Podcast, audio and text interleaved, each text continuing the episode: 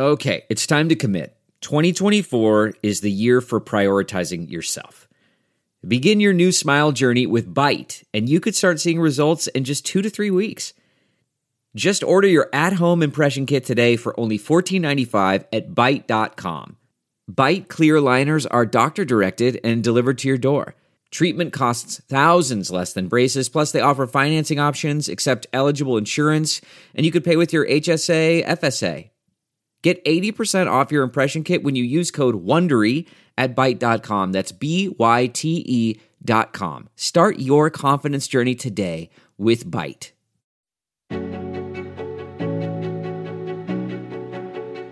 Hi, I'm Jason Greenblatt, and this is The Diplomat, brought to you by Newsweek.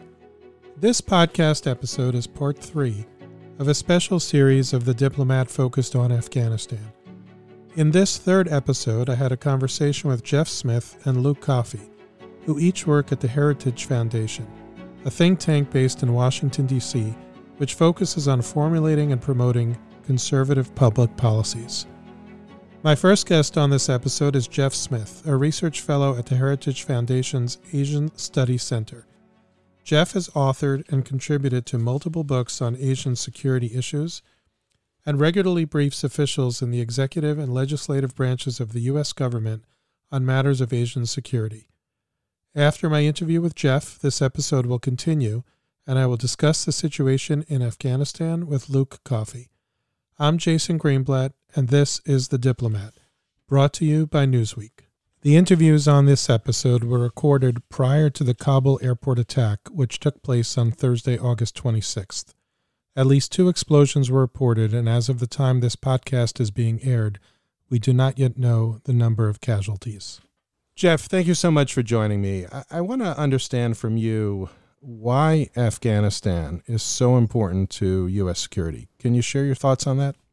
Well, I think its importance was highlighted for everyone on, on September 11th, 2001.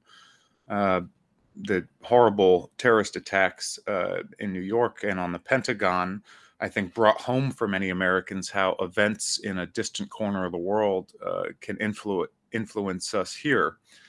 Um, Afghanistan is important because it had become a nexus for global terrorism under the Taliban rule in the 1990s, and it's since then uh, become important to the U.S. because we've had a ongoing conflict there. Now, one of the longest wars in U.S. history uh, for the past 20 years, and we've we've sacrificed many lives and made a lot of investments in that country. Uh, generations of Americans have spent time there. And so uh, we've become quite invested in Afghanistan's future over the past 20 years. Jeff, tell me how you think the war has been viewed here in the United States, and in particular in Washington, but largely in America generally. Well, the war began with a great deal of popular support, uh, I think, across the political spectrum here in the U.S., Democrats and Republicans. Uh, across the country, uh, I think levels of support were very robust. And in the international community, there was a great deal of support.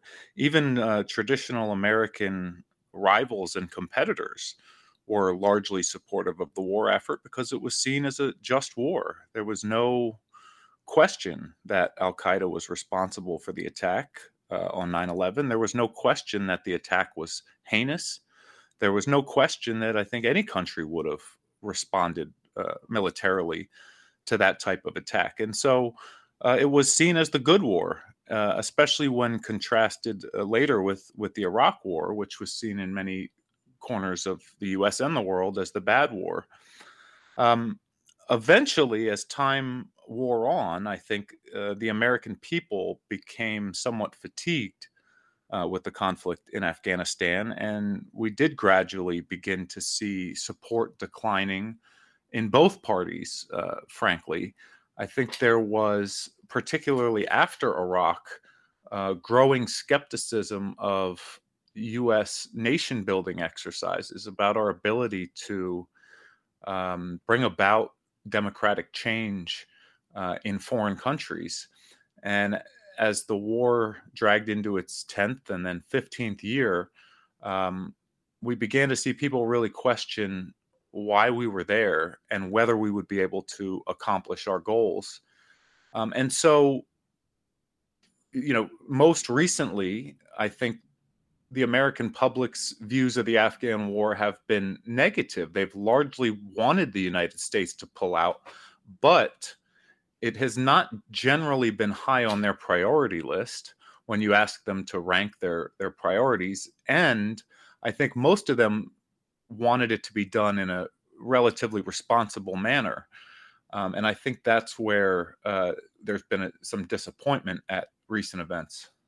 You mentioned nation building and a lot of people would argue as i think president biden did that we shouldn't be in the business of nation building. What's your sense on whether America should be doing this and what the American public thinks about America going around the world doing nation building?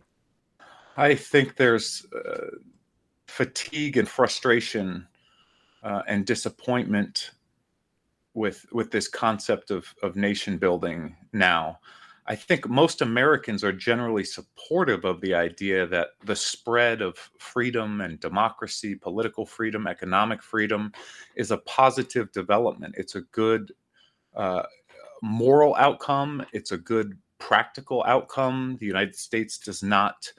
Uh, is much less likely to have contentious relations with other democracies.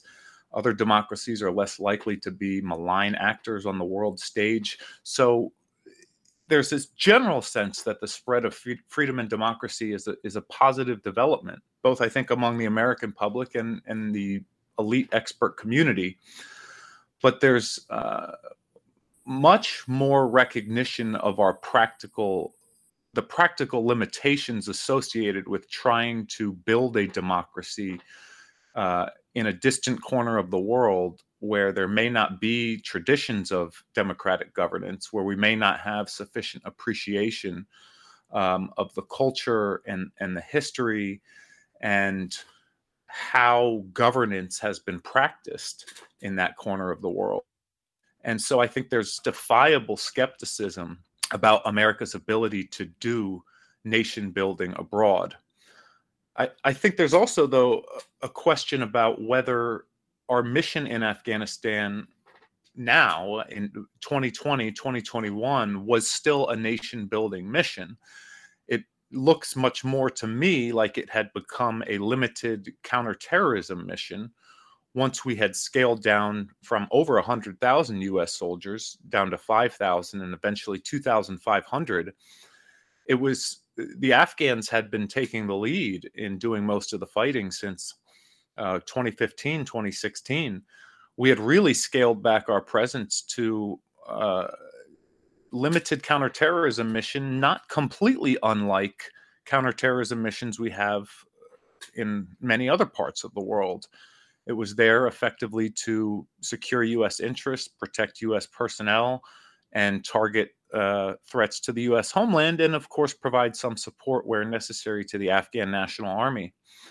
And so I, am not sure that that was sufficiently appreciated um, by the American public that we really weren't involved in a nation building exercise any longer.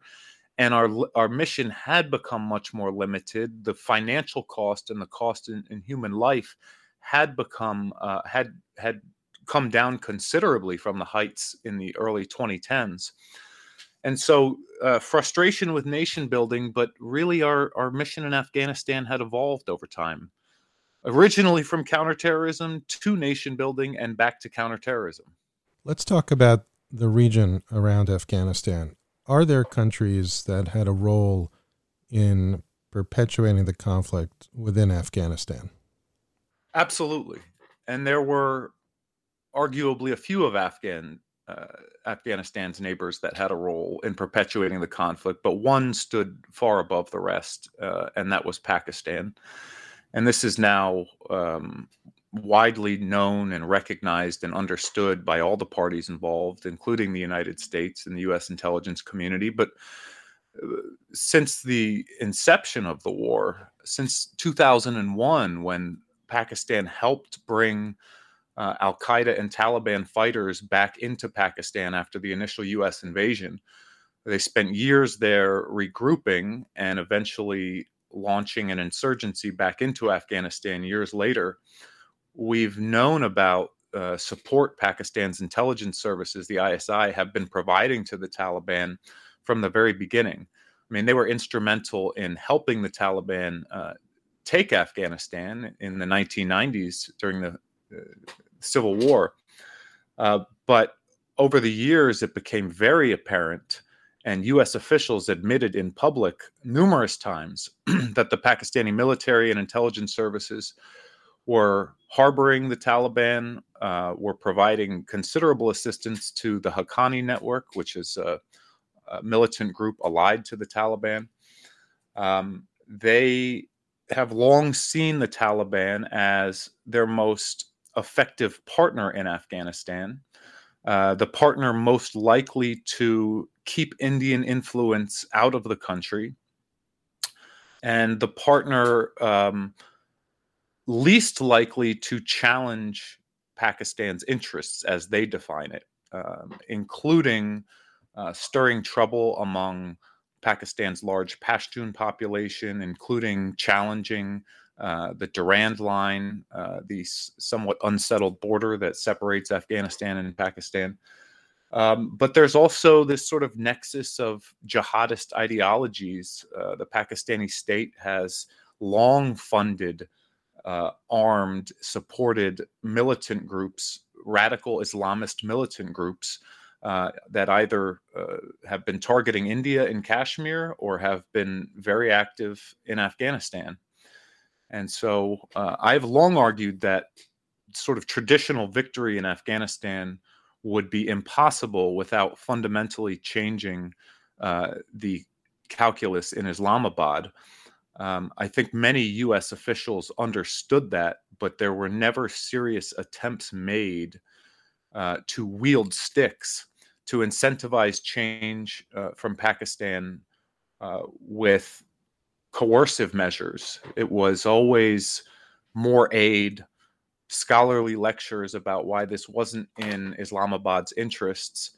Um, never was was there an attempt to apply uh, escalating pressure until Pakistan abandoned support for these militant groups. And I think that's one of the great tragedies of, of the Afghan war. So rarely do I see anything written about this important topic. What do you think if you were sitting with the Biden administration right now? What advice would you give them to change the calculus in Islamabad so that we're not only fighting what's happening in Afghanistan in terms of counterterrorism, but widening the stage to make sure that we're actually effective at doing what we went in there to begin with to do? Well, I, I, I unfortunately think it's going to take pressure. It's going to require a more contentious U.S. Pakistan relationship. Um, we have tried economic incentives. Uh, we provided over $20 billion uh, in aid to Pakistan uh, during the Afghanistan war. Um, time and time again, U.S. political officials and military commanders have gone to Islamabad uh, pleading with them to abandon their support for the Taliban and the Haqqani network, promising all manner of um, economic uh, aid and inducements and uh, political benefits, diplomatic benefits.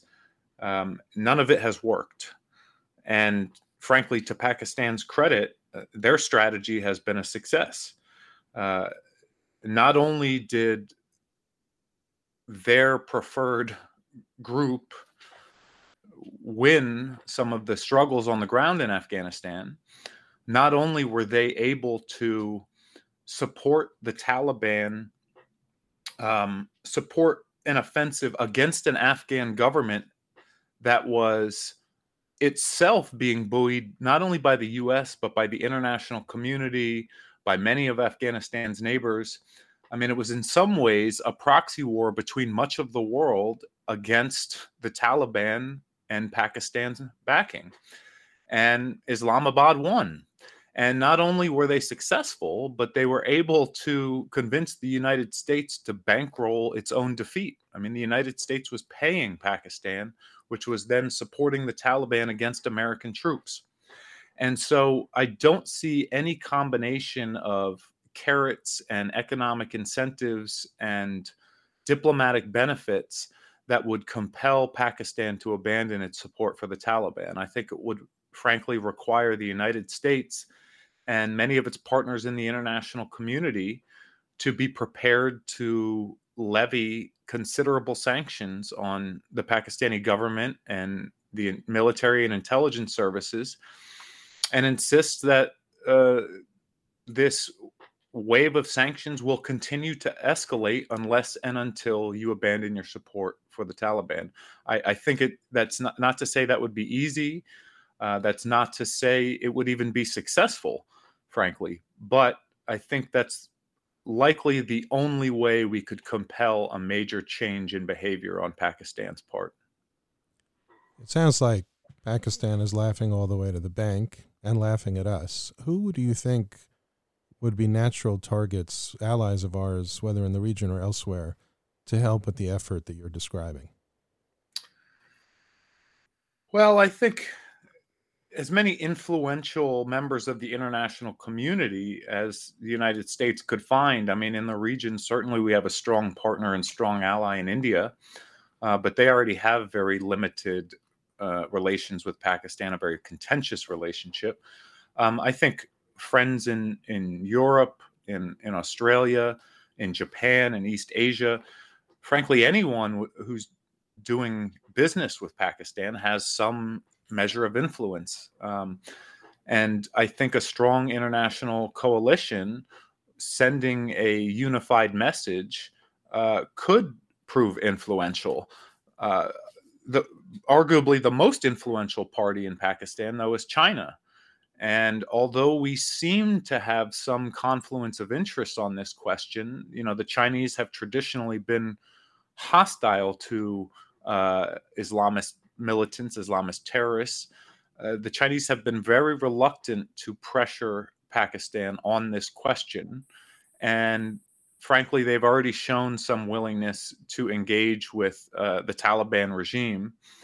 And I think it's it's unlikely now, as the U.S.-China relationship has has grown uh, far more contentious, that we would be able to uh, foster cooperation on this issue.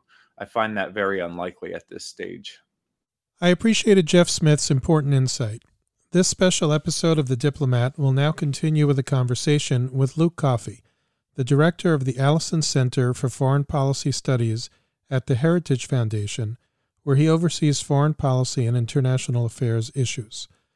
Luke is a U.S. Army veteran and was the first non UK citizen appointed by the Prime Minister of the UK to provide advice to senior British ministers, including helping to shape British defense policy in relation to Afghanistan. I'm Jason Greenblatt, and this is The Diplomat, brought to you by Newsweek. I'm here with Luke Coffey, and Luke, thank you so much for joining me today to talk about Afghanistan. It's my pleasure. Thanks for having me on. Let me ask you, why do you think the security situation collapsed so quickly? Well, I think the the main factor is the way the U.S. with withdrew from the country, at least militarily. There's been a lot of criticism of the Afghan security forces uh, claiming that they didn't want to fight. Uh, and we've heard this from the very top. President Biden himself repeatedly makes this very unfair accusation against the Afghan forces. But in reality, the Afghan forces have been leading combat operations day to day since 2015. And in fact, since 2015, they've suffered over 70,000 soldiers killed in action, and, and tens of thousands of, of more Afghans have been wounded uh, because of fighting. Uh, so it's a bit unfair to say that they uh, they will not fight.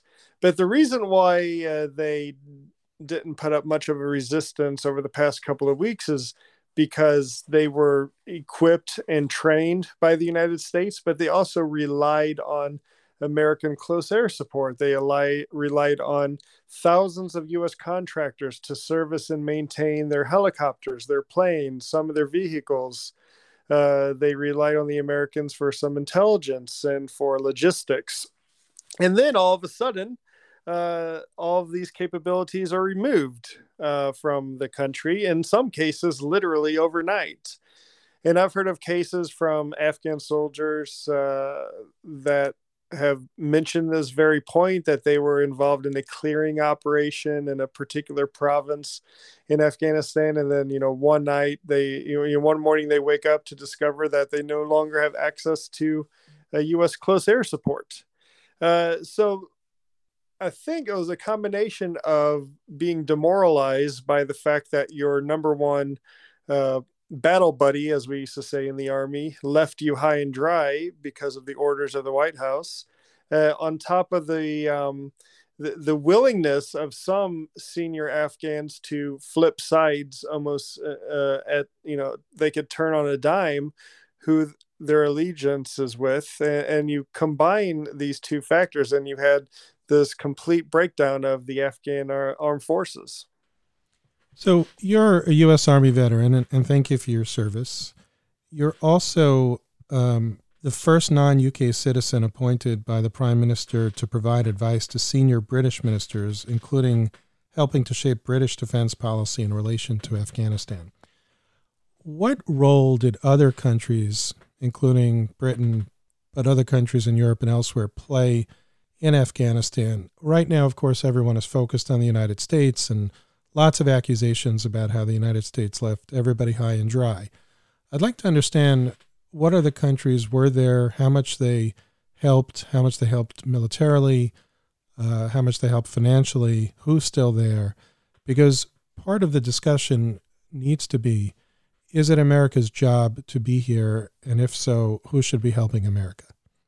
Right. That's a very good question. Um, well, at the height, the coalition uh, in Afghanistan had 50 members, um, the majority of whom were from NATO, but there were NATO partners such as Australia, um, South Korea, uh, the United Arab Emirates, uh, Qatar, Bahrain. Uh, there was a, a, a number of uh, countries that participated. At, like I said, at the height, it was about 50. Um, the troop contributions varied. Uh, the country uh, that contributed the most on a per capita basis was Georgia. You know, the country in the South Caucasus. They've also they also suffered the the most killed in action uh, per capita. Uh, the largest military contribution, of course, came from the United States. Uh, second to that was the United Kingdom. When I worked for the the British government, as you alluded to, uh, this was 2010 2011, and at this time the British were uh, responsible for one of the deadliest parts of, of Afghanistan, this central section of Helmand province in the south. Uh, and they had about 10,000 soldiers um, in the, operating in this uh, this small area of land in Helmand province that incidentally only accounted for 1% of Afghanistan's total population but in 2011 accounted for 20% of the whole country's violence uh, and they sacrifice greatly. Um, uh, other, other, smaller countries that have smaller militaries really stepped up to the plate. Uh, Denmark, uh, for example, Estonia. Um, some of the bigger countries uh, that you would expect more from, like Germany or Italy or Spain, did contribute over the course of the conflict thousands of soldiers, but uh, in in places which were always considered to be relatively stable and secure, and then they would be burdened by national caveats. These national cave- caveats restricted what these forces could and could not do. For example, when I served in Afghanistan in 2005, there was a caveat on the German Air Force where it couldn't fly at night. Other militaries couldn't leave the base. They could do things on the base, but they couldn't leave the base. And the, the list of these national caveats was a very long one. It was always uh, um, a headache for especially U.S. commanders to try to figure out which forces can do what. Um, so it was a it was definitely uh, mixed, but overall unbalanced. Um, there, at least in recent memory or in, in, recent history, I should say, there hasn't been such a broad uh, coalition for one particular military mission than what we saw in Afghanistan. And and the countries then that really didn't participate or had significant rules about participation or participated less than the U.S. Are some of these countries now criticizing the U.S.? You know, it's one thing for the U.S. to now have a, a national conversation of why were we there over two decades through four presidents, two Republicans, two Democrats? Should we be there? It is it our job? That's an internal. How did we leave? Of course, how we left uh, in such a rush that the Taliban took over with lightning speed, and thousands of Americans are stranded, and Afghans who helped us are stranded and their families. But that's an internal U.S. conversation. The world, of course, is criticizing the United States, in particular the Biden administration, but are they a little bit hypocritical? Meaning, were they there? Were they spending money, losing lives? And I understand Georgia and Britain and others did, but uh, are some of the loudest voices criticizing us people who didn't put their blood, sweat, and tears into Afghanistan the way the United States did? Well, that's mixed as well. Um, I would say the most vocal criticism uh, has actually come from the United Kingdom. Uh, I would say President Biden was all but censured in the House of Commons this week.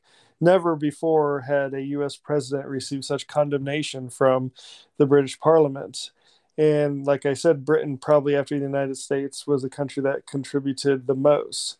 A lot of European countries, I think, were secretly quite pleased that uh, Biden pulled the plug in Afghanistan, regardless of how he did it or what the consequences are, because they never really wanted to go along with the mission anyway for reasons you sort of alluded to. They didn't want to spend the money, they didn't want to make the sacrifices.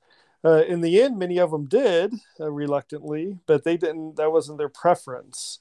Um, and of course, uh, there's always a certain amount of uh, hypocrisy in international affairs, and with Afghanistan, it is no different. What I find slightly hypocritical is a lot of the voices who are sort of complaining about U.S. military intervention in the country, um, or saying that uh, you know the U.S. needs to get out and, and stop this um, are now some of the strongest supporters of the U.S. remaining there to make sure that the security situation remains stable and gets back under control. Uh, so that, that you know they can't have it both ways. Okay, so what about President Ashraf Ghani? He simply fled. In his first public remarks, he said that he fled to avoid further bloodshed. Was he a bad investment for the United States? Well, clearly, in retrospect, uh, he was a terrible investment. Um, you President Ghani himself was slightly was always slightly controversial. Um, you know, the U.S. of course had a big say in who was going to be the leader and president of Afghanistan, but not a complete say, not a total say. You know, there were uh, there were elections, and although they weren't perfect, um, you know, they were contested, and the Afghan people did have some say in his selection as well. But I think uh, he was the wrong man for the time. Uh, under the circumstances, it, I think Afghanistan needed a stronger, more strategic leader, and Ghani is more of the academic, uh, more of an academic background, more of a uh, philosophical background. And it, when he mentioned this fact that he fled because he was worried about more bloodshed, I think really it, it would have been his blood that had been shed had he remained behind. I, I realize that his chief executive officer, Abdullah Abdullah, um, has stayed behind, and he's actually already had meetings with the Taliban. But I, I cannot imagine a scenario where they would have let President Ghani live whether or not he should have stayed and fought to the death, that's a whole different matter. His vice president um, has stayed, and he's part of this uh, this new resistance movement uh, that is starting to form.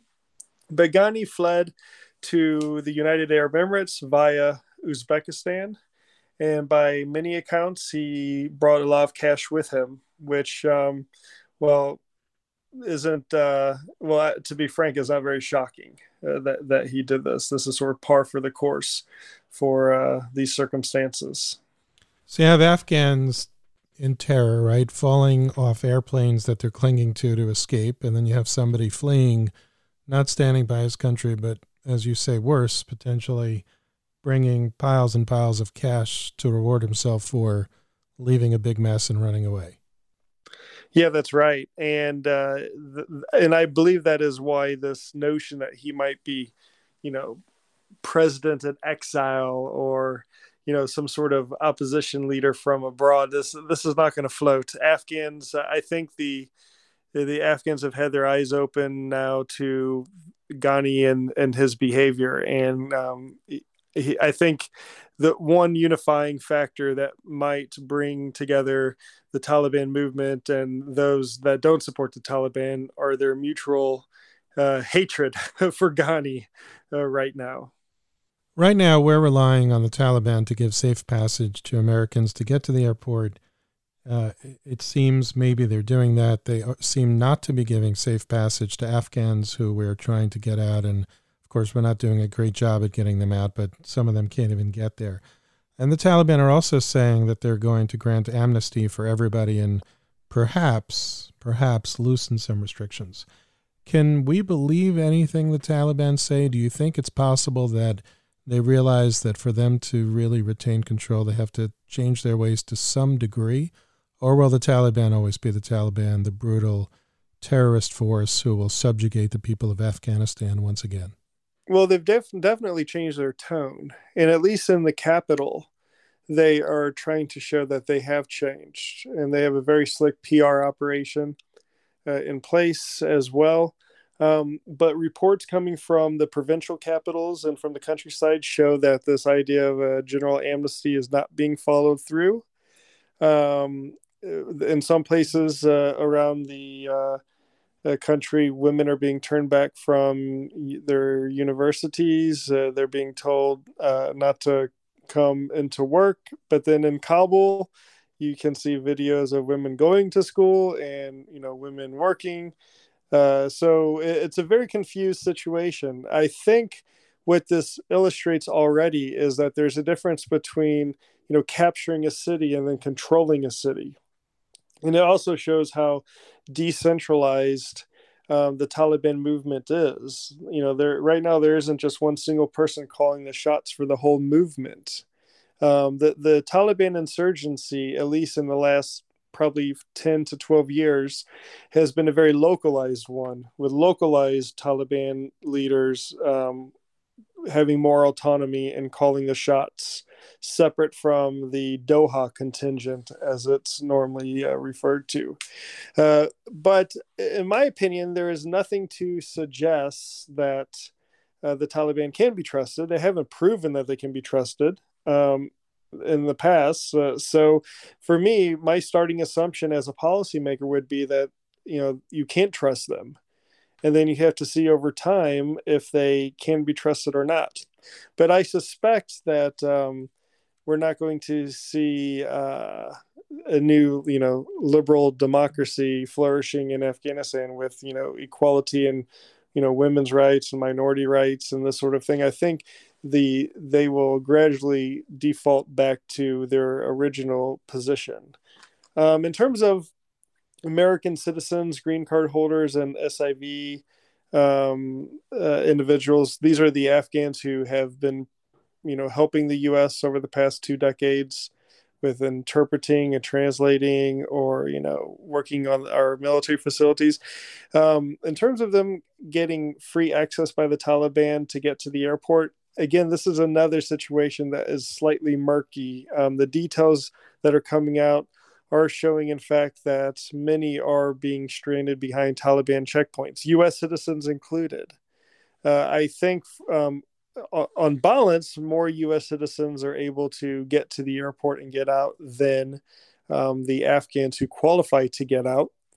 But again, this shows, in my opinion, the lack of planning and foresight by the Biden administration on how to do an evacuation of this scale.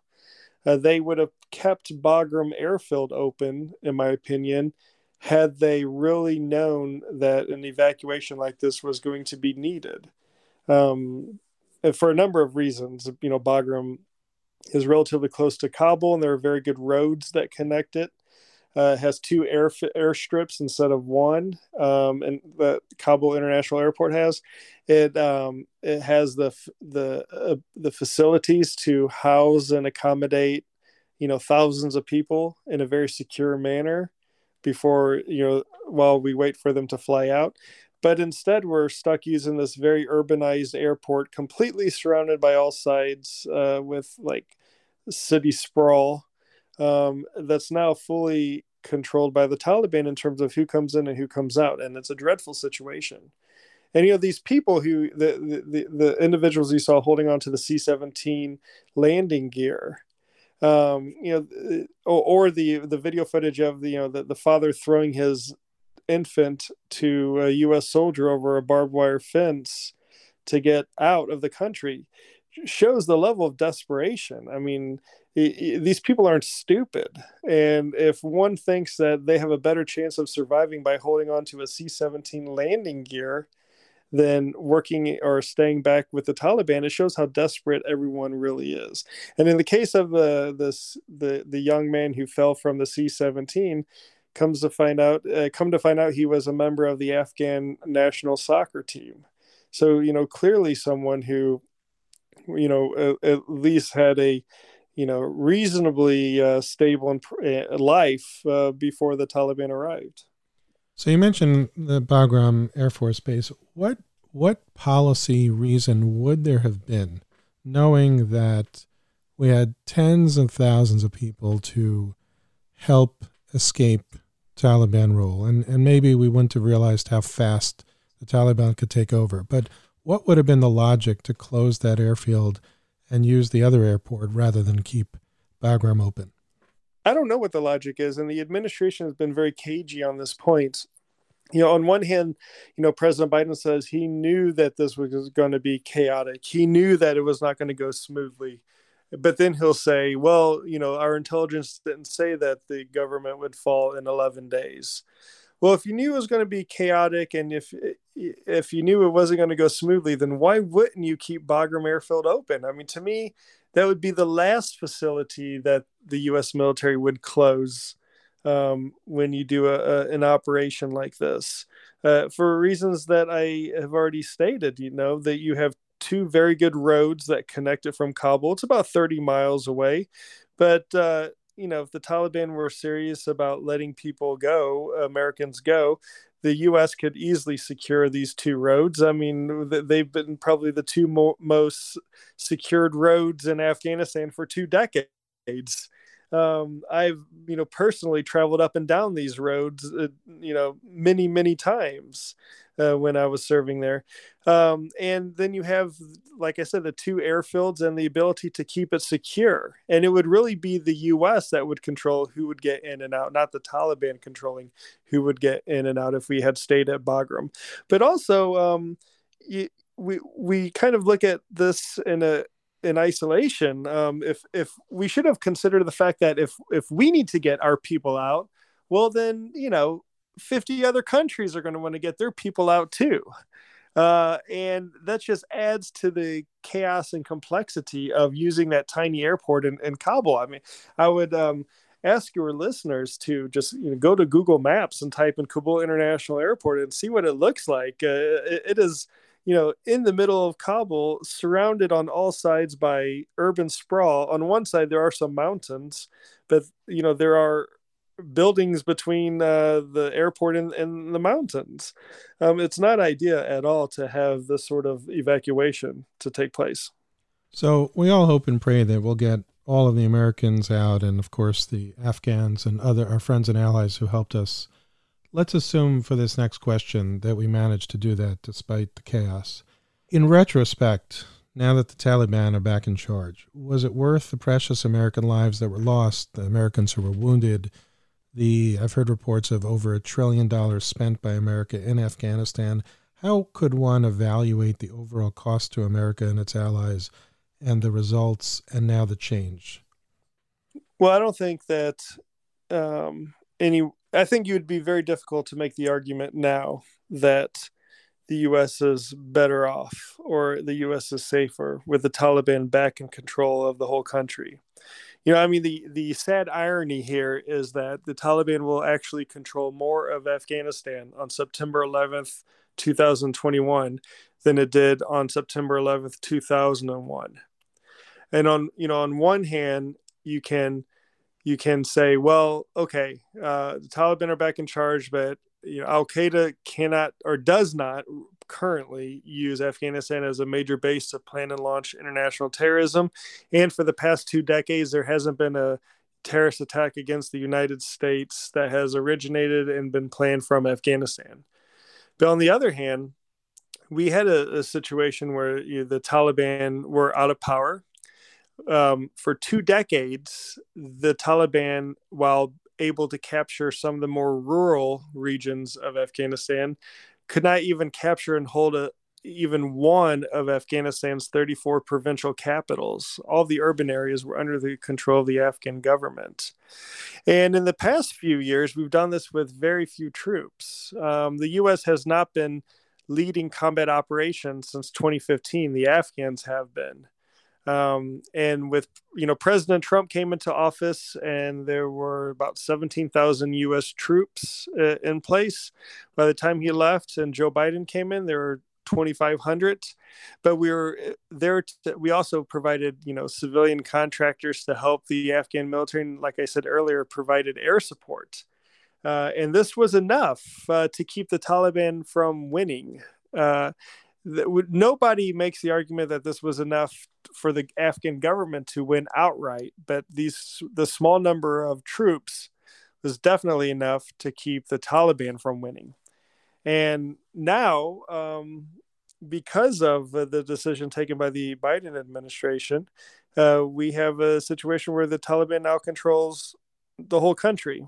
And we don't know what the consequences will be. We we don't know how transnational terrorist organizations will come back to afghanistan. We don't know the impact that this will have on other islamist fundamentalist movements around the world. One of the reasons why isis became so popular and was able to recruit the way it did is because it was able to put up some some points on the scoreboard early on. And you know success uh, when, when you're successful people want to join your organization so, you know, the Taliban's success has now emboldened uh, U.S. adversaries uh, and also Islamists in a way that has not happened since 9 11. And you can bet that there will be countries like China, like Russia, like Iran, who will push the envelope just that much further now to see what they can get away with with this administration. So um, I, I don't think handing over the whole country to the Taliban uh, was ma- has made the 20 years uh, we spent there and all the money we spent and the blood and treasure and those who have lost their lives and been wounded and have had life altering uh, um, you know wounds to them. I don't think that it was worth it to be frank. It could have been worth it but it's not. So setting aside the how we withdrew a lot of problems, lots of problems with that. I get that.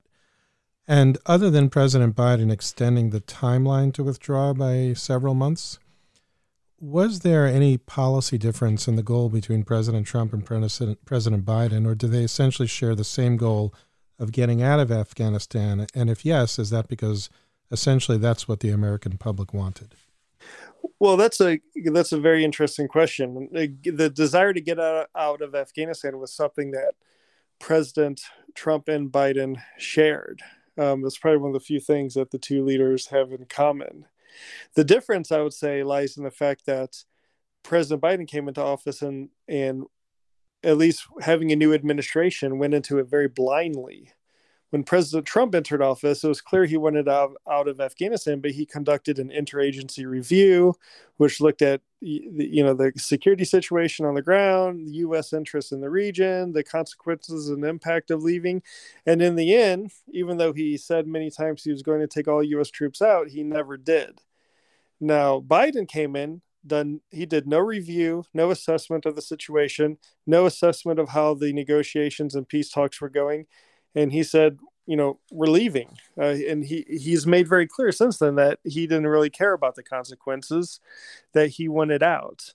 Um, in terms of this question about the American people wanting out, honestly, until President Trump started talking about this concept of um, ending forever wars, and then, of course, President Biden repeating this and continuing with this narrative of forever wars, I don't think your average American really cared or thought one way or the other about our presence in Afghanistan. It was very minimal, very few U.S. casualties. I mean, the last combat uh, death was almost two years ago. Um, in terms of costs and relative terms, it's very low compared to what it was at the height. I don't think your average American thought much about it one way or the other.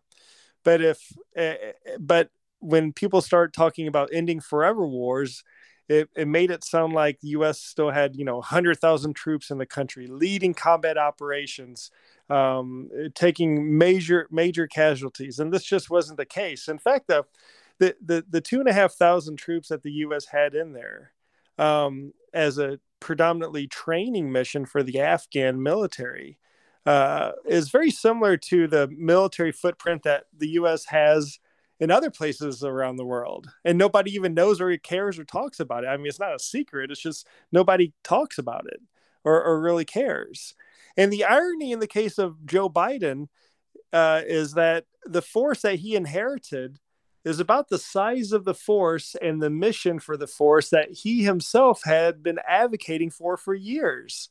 In 2009, when President Obama underwent his Afghan strategy review, uh, Joe Biden, as vice president, advocated for the small footprint focused on training and counterterrorism. Uh, others around Obama advocated for this military surge. Obama picked the military surge. Forces peaked at over 100,000. Um, but now Biden inherited his own plan and then he rejected that. Uh, so if Trump had stayed stayed in power, or if he had won a second term, who knows um, how he would have handled the May first deadline? Uh, we have seen a, a, a pattern of President Trump's behavior in foreign policy over the past, you know, well, during the four years of his presidency, to be one that's actually quite flexible and, and pragmatic. Um, you know, take the situation with Syria, for example uh, uh, you know, he he said that we're leaving, we're withdrawing, blah blah blah blah blah, and then all of a sudden, you know, we still have like almost a thousand troops there because of the realities on the ground. He he he sh- he showed an ability to perhaps change or or pursue a different path if it's required. I it's impossible to know how a second Trump administration would have handled that May 1st deadline may perhaps he would have said okay we're leaving. See you later. Or perhaps he would he could have said you know what? The taliban are not living up to their side of the bargain which they weren't. I mean no there's been no uh, objective assessment that shows that the taliban was reducing violence in any meaningful way um, during the period of the negotiations. Uh, and so, you know, President Trump could have said, okay, well, you know what, we'll meet you halfway. We're keeping a small force at Bagram to conduct counterterrorism operations, but we're not fully withdrawing or we're going to stay until you and the Afghan government actually come up with a transitional plan built on compromise. Um, but we will never know because uh, he, he he didn't win the second term. Uh, but what we do know is that Biden did win the second term. He conducted no review for the situation in Afghanistan, and he decided to uh, to, to leave. And and he, he's the one that is responsible for what is happening in Afghanistan, not President Trump, not President Obama, not President Bush. Uh, yes, throughout the course of the war, there have been a lot of mistakes made but uh, the President Biden is the current occupant of the of the White House, and I just find it very odd that you know he's he quite easily has reversed and quite happily ha- has reversed numerous Trump administration policies. Uh, but for some reason, he claims that the the policy on Afghanistan, the May first deadline, was one he couldn't change. Uh, you know, uh, it's very convenient that this is the one policy from the last administration that he felt he could not change. Uh, uh so he he's hypocritical in that sense as well. But this is uh, firmly on his watch, and I think the history books will reflect that. If you were sitting in front of President Biden right now, what would you tell him, both in terms of advice to get these tens of thousands of people out, Americans and Afghans and our allies, citizens and residents as well, but also the day after, meaning we're out. We're, we're not about to send tens of thousands of troops back in, I assume. How do we get this problem back in the box in a palatable way so we acknowledge the mistake, but also try to fix it as best as we possibly can?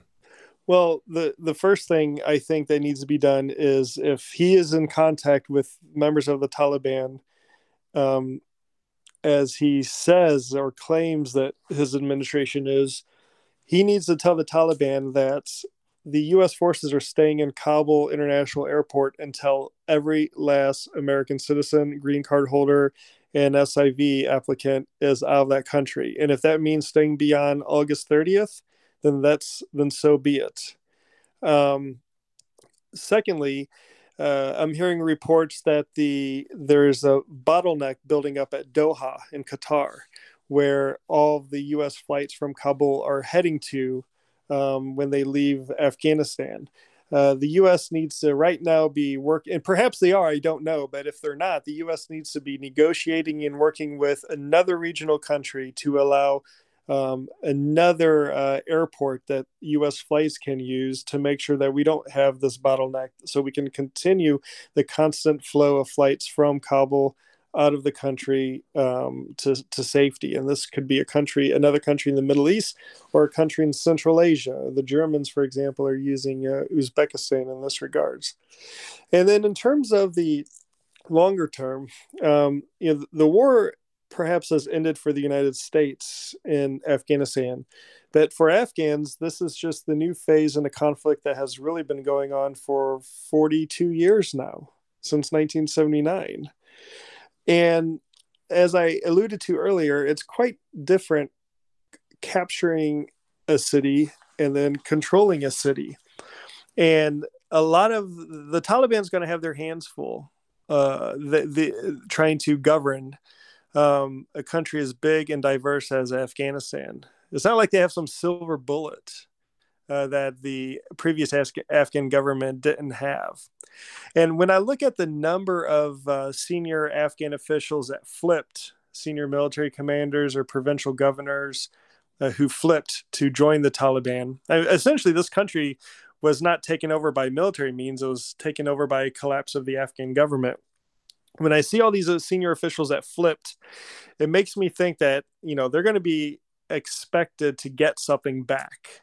You know the taliban are going to have to manage the new reality their new political reality on the ground. And depending on how well they manage that will probably determine how stable and secure the country becomes. I and as and also there's already a resistance movement that um, is starting to form uh, and it's very early days on this, but uh, you have to assume that there will be some sort of insurgency or resistance to the new Taliban government. So the US needs to figure out a way to ensure it can maintain its strategic interests in the region without having that military footprint in Afghanistan. And I think that if I was advising Biden, I would say, you know, you need to double down on your relationship with India. You need to double down on our engagement with the Central Asian republics for those countries that are around um, the region. Uh, we, we, so we can at least you know have good situational awareness of what is happening, uh, and I, that diplomacy needs to be starting right now. Luke Coffey, thank you so much for sharing your time and your insight and your thoughts. I really, really appreciate it. It was my pleasure. I really enjoyed the uh, conversation. I'm Jason Greenblatt, and this is The Diplomat, brought to you by Newsweek. I think these conversations with Jeff Smith and Luke Coffey from the Heritage Foundation help us understand a little more about the tragic situation in Afghanistan, how we got here, what's happening there now, and some insight about the future. If you found this podcast interesting, please do listen to the other episodes in this special series about Afghanistan. On episode 1, I had a conversation with Salah, not his real name, an Afghan law student who was evacuated from Kabul. On episode 2 of this special series, I spoke to Colonel Richard Kemp, a retired British Army officer. I think you'll understand more about what is going on in Afghanistan by listening to these episodes. I encourage you to listen to our other podcasts, which included interviews with former Secretary of State Mike Pompeo, Ambassador Nikki Haley, and former Senator Joe Lieberman, with many other interesting guests to follow. If you find these podcasts interesting, please do share them with your friends, family, and colleagues. I'm Jason Greenblatt, and this is The Diplomat. Brought to you by Newsweek.